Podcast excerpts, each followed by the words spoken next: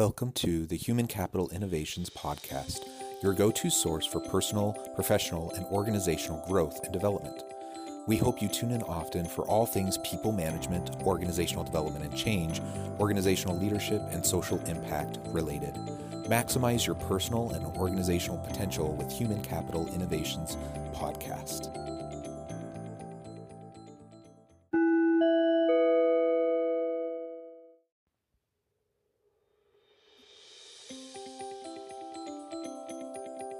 Welcome to the Human Capital Innovations Podcast. In this HBR Minute HCI podcast episode, I explore the recent HBR video, How Apple is Organized for Innovation, the Functional Organization.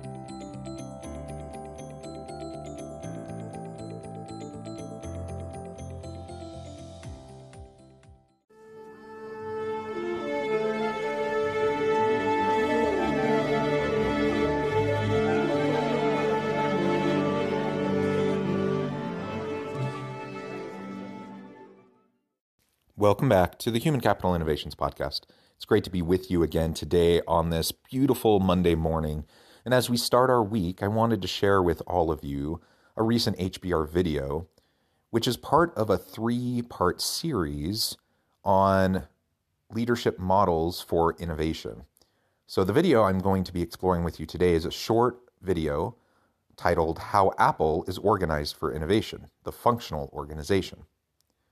When Steve Jobs arrived back at Apple in 1997, he laid off general managers of all business units and combined disparate functional departments into one functional organization. This is just part one of three videos in this series. Part two is on the leadership model, and part three is on leadership at scale. The adoption of a functional structure may have been unsurprising for a company of Apple's size at the time.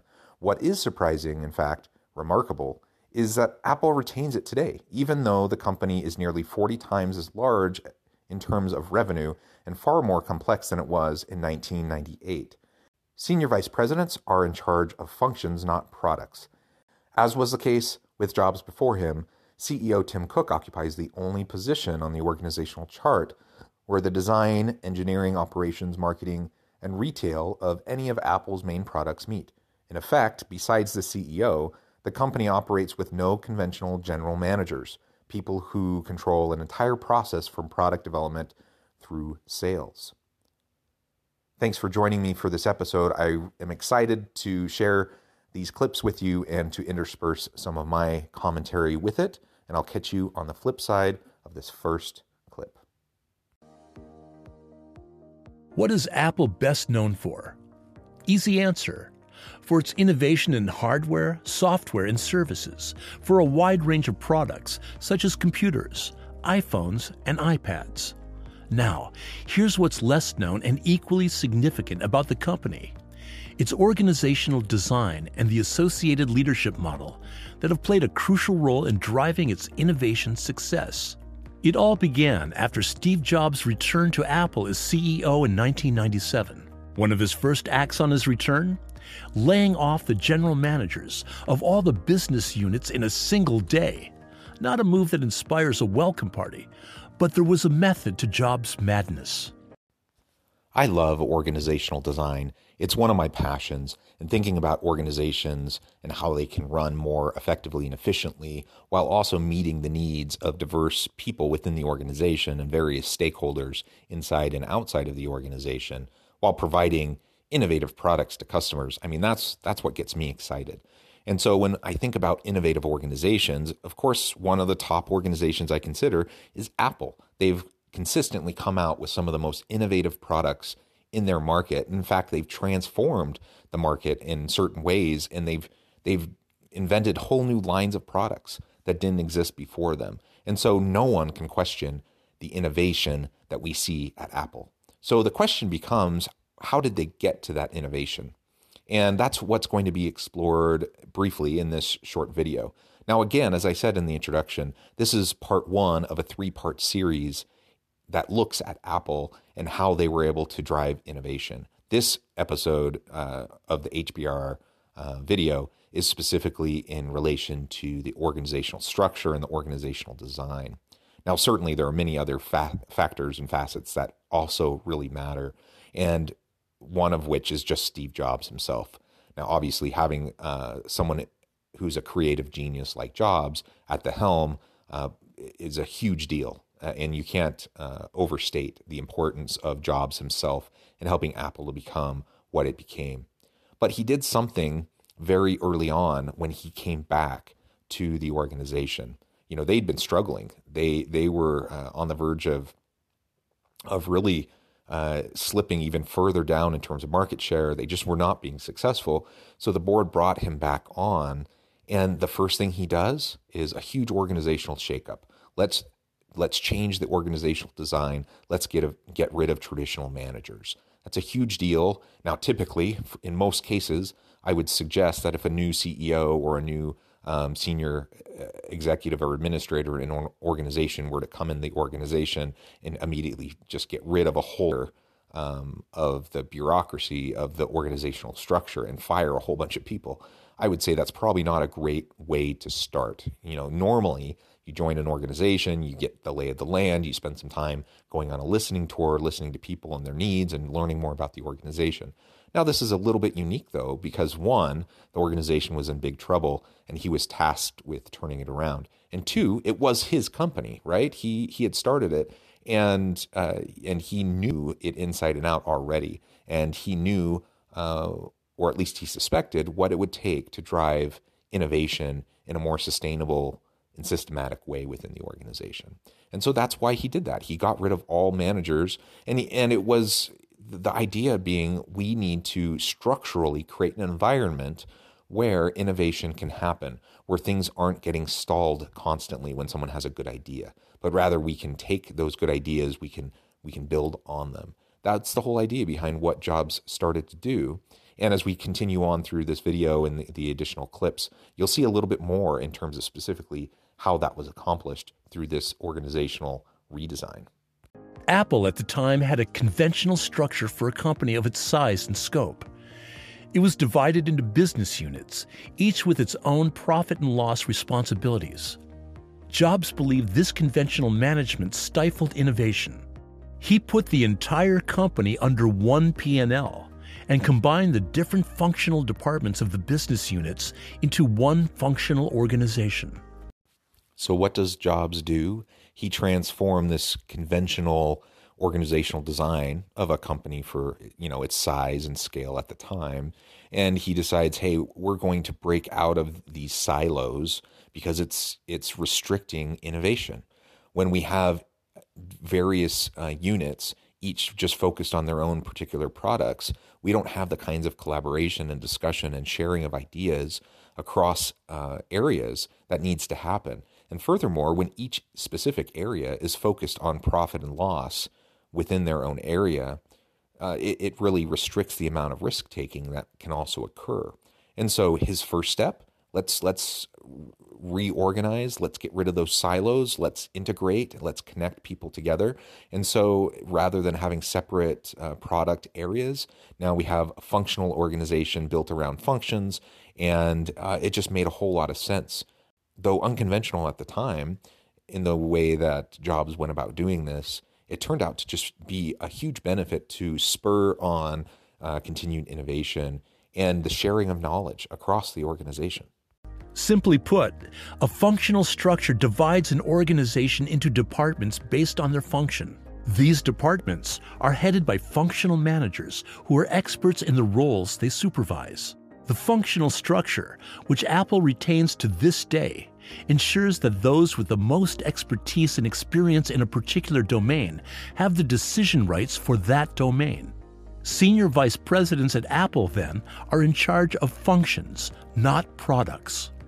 As was the case with Jobs before him, current CEO Tim Cook occupies the only position on the organizational chart where the design, engineering, operations, marketing, and retail of any of Apple's main products meet.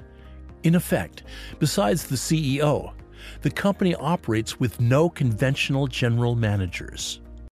So there are so many ways that you can design a company, and the functional structure of organizational design is just one of the many popular ways to go about doing it.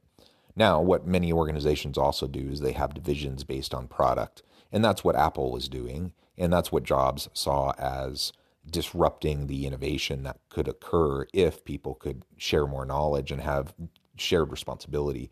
So rather than having, you know, a vice president over a particular product area, he integrated all of that and instead had uh, senior uh, leaders who are over functional areas.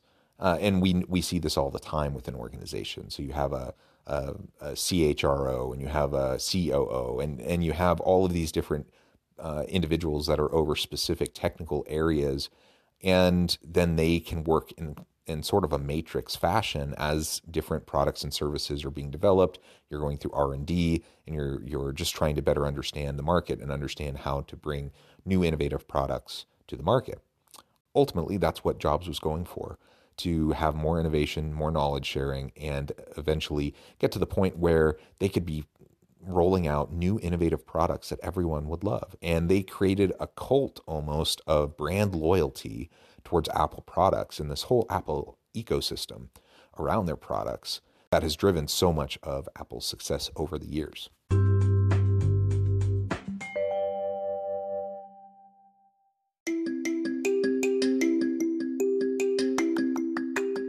I'm excited to announce the publication of my new book from HCI Press, Bluer Than Indigo Leadership The Journey of Becoming a Truly Remarkable Leader.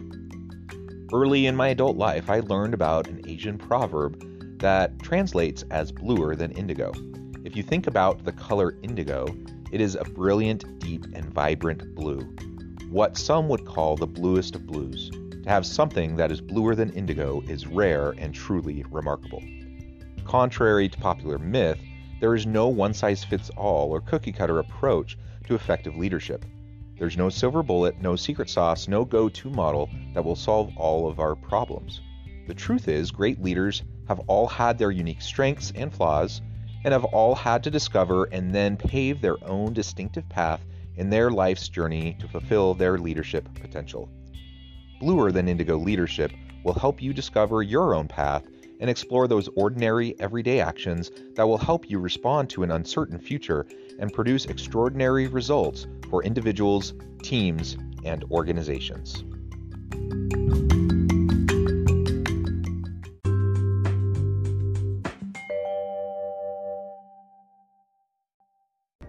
Apple's structure is based on two views First, the organization competes in a market with a high rate of technological change and disruption.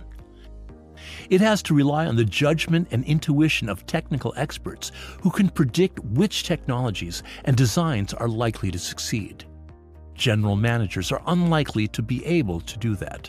Second, Apple's commitment to offer the best possible products would not be achieved if cost and price targets were the fixed parameters within which to make design and engineering choices.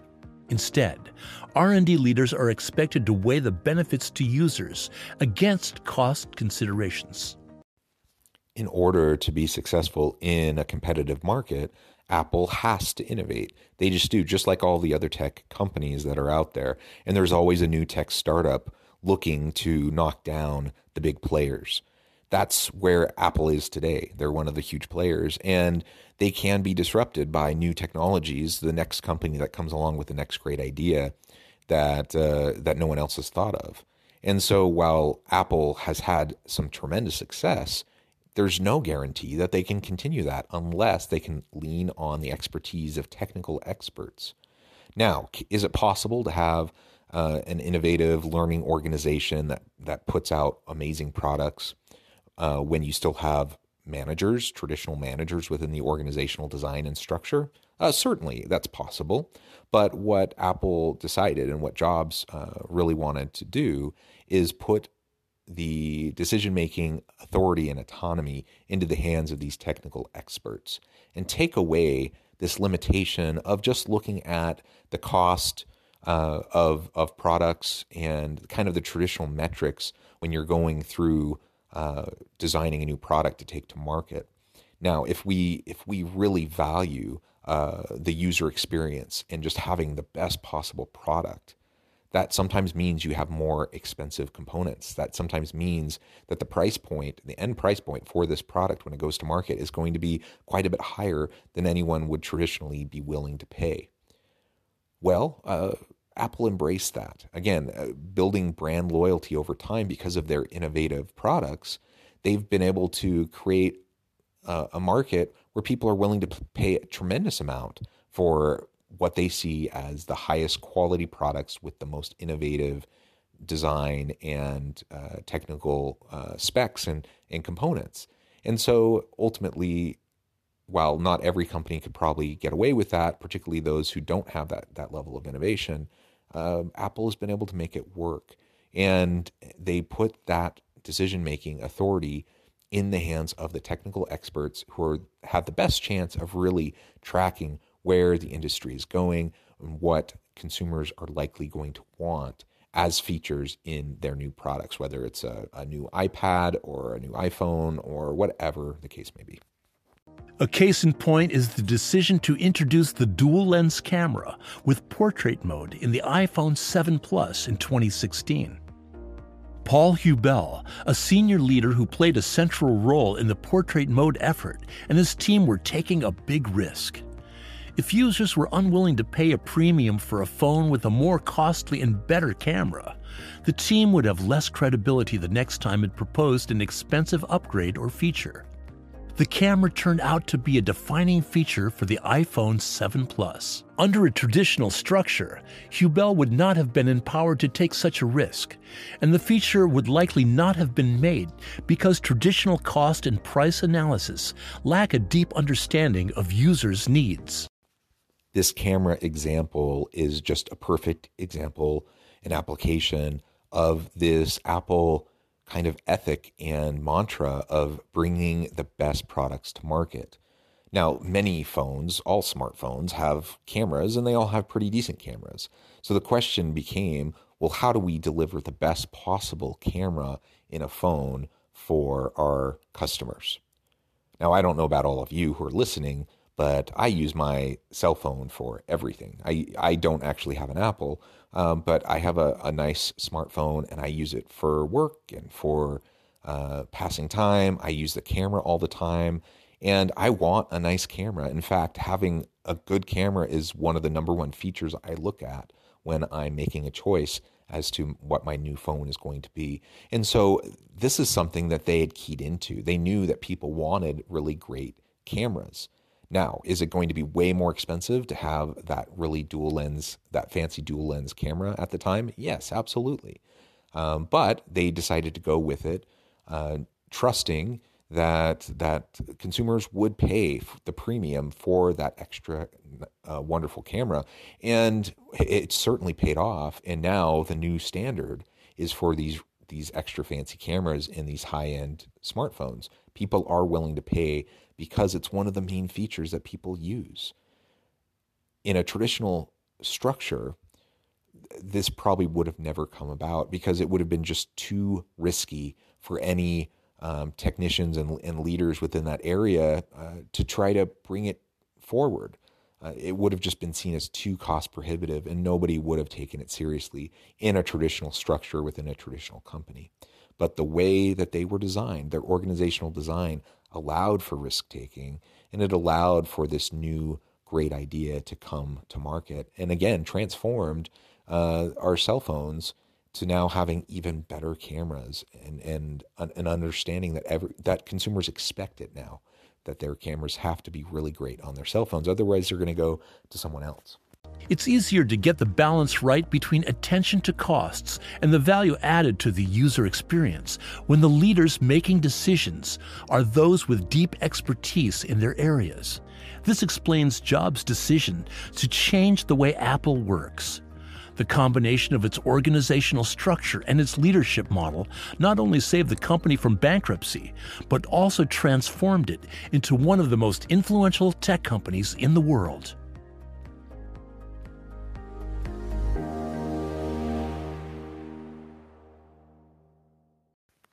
again, I just love this example of Apple and this shift in their organizational design and how it has enhanced their ability to be innovative in a sustainable way over a long period of time.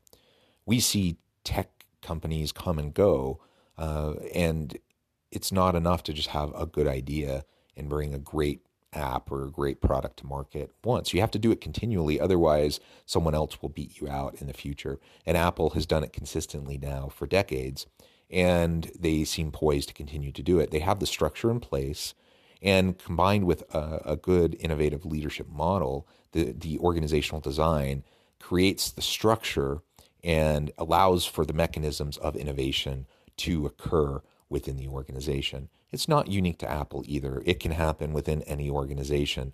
When you have silos, innovation gets stalled. It just does. And, and the risk taking that is required for innovation uh, often gets stifled. And so we need to break down those barriers. We need to break down the silos. We need to integrate more matrixed and flatter organizations.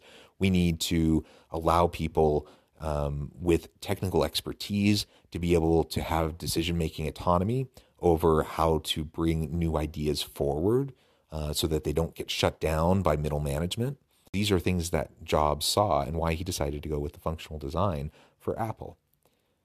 Ultimately, when it comes to organizational design, every organization has to consider its industry. It has to consider the types of products and services that it's trying to bring to the market. It has to understand its constituencies and the board and the the leadership model and and the, the CEO. Like everything goes into deciding what an effective organizational design is, is going to be for an organization. Uh, but this Apple example is just a great one to show that when you have a failing company that's about to go bankrupt, bringing in a new innovative leader who's willing to make hard choices and restructure the organization in such a way to drive innovation that it can make a huge impact and almost an, an immediate impact. Other organizations should take note that we can't ignore issues of organizational design. Uh, it has it's foundational to what makes the organization, and so many times these types of things get ignored. They get put aside, or leaders who don't have a lot of expertise in org design, org development, and change, they they don't see the importance, and so simply it's an afterthought, and they don't realize how how vital it is to a successful, sustainable, long-term organization, particularly in a hyper-competitive, technical, and disruptive space like the tech industry is. Well, thank you for joining me for this episode of the Human Capital Innovations Podcast. I hope this example of Apple has been useful for you. And in the coming weeks, I will explore part two and part three of the Harvard Business Review series exploring Apple. As always, thank you for joining me. And I hope everyone can stay healthy and safe, that you can find meaning and purpose at work each and every day. And I hope you have a great week.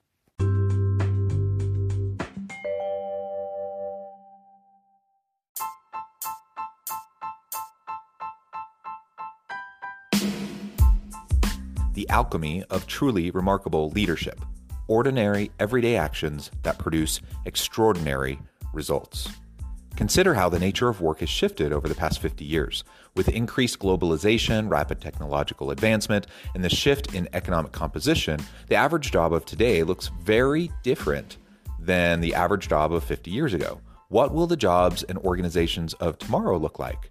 Moreover, what does this all mean for organizational leaders? What are the core competencies and capabilities of organizations and their leadership that are prepared for continued disruption and geopolitical and socioeconomic shifts? Regardless of what the future holds, increasingly, leaders need to be socially minded, data driven, decisive, champions of talent, and disruptors of the traditional notions of leadership, teams, organizations, and work. The alchemy of truly remarkable leadership will help you to explore your own leadership competencies and capabilities and consider ways to apply and implement them into your workplace and personal life.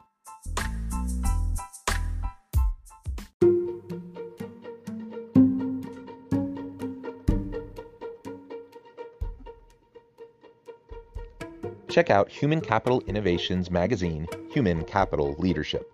Human Capital Leadership is a free, interactive e magazine with the mission to help individuals, leaders, and organizations find innovative approaches to maximize their human capital potential. We publish issues quarterly in August, November, February, and May. Take a look at the latest issue and let us know what you think.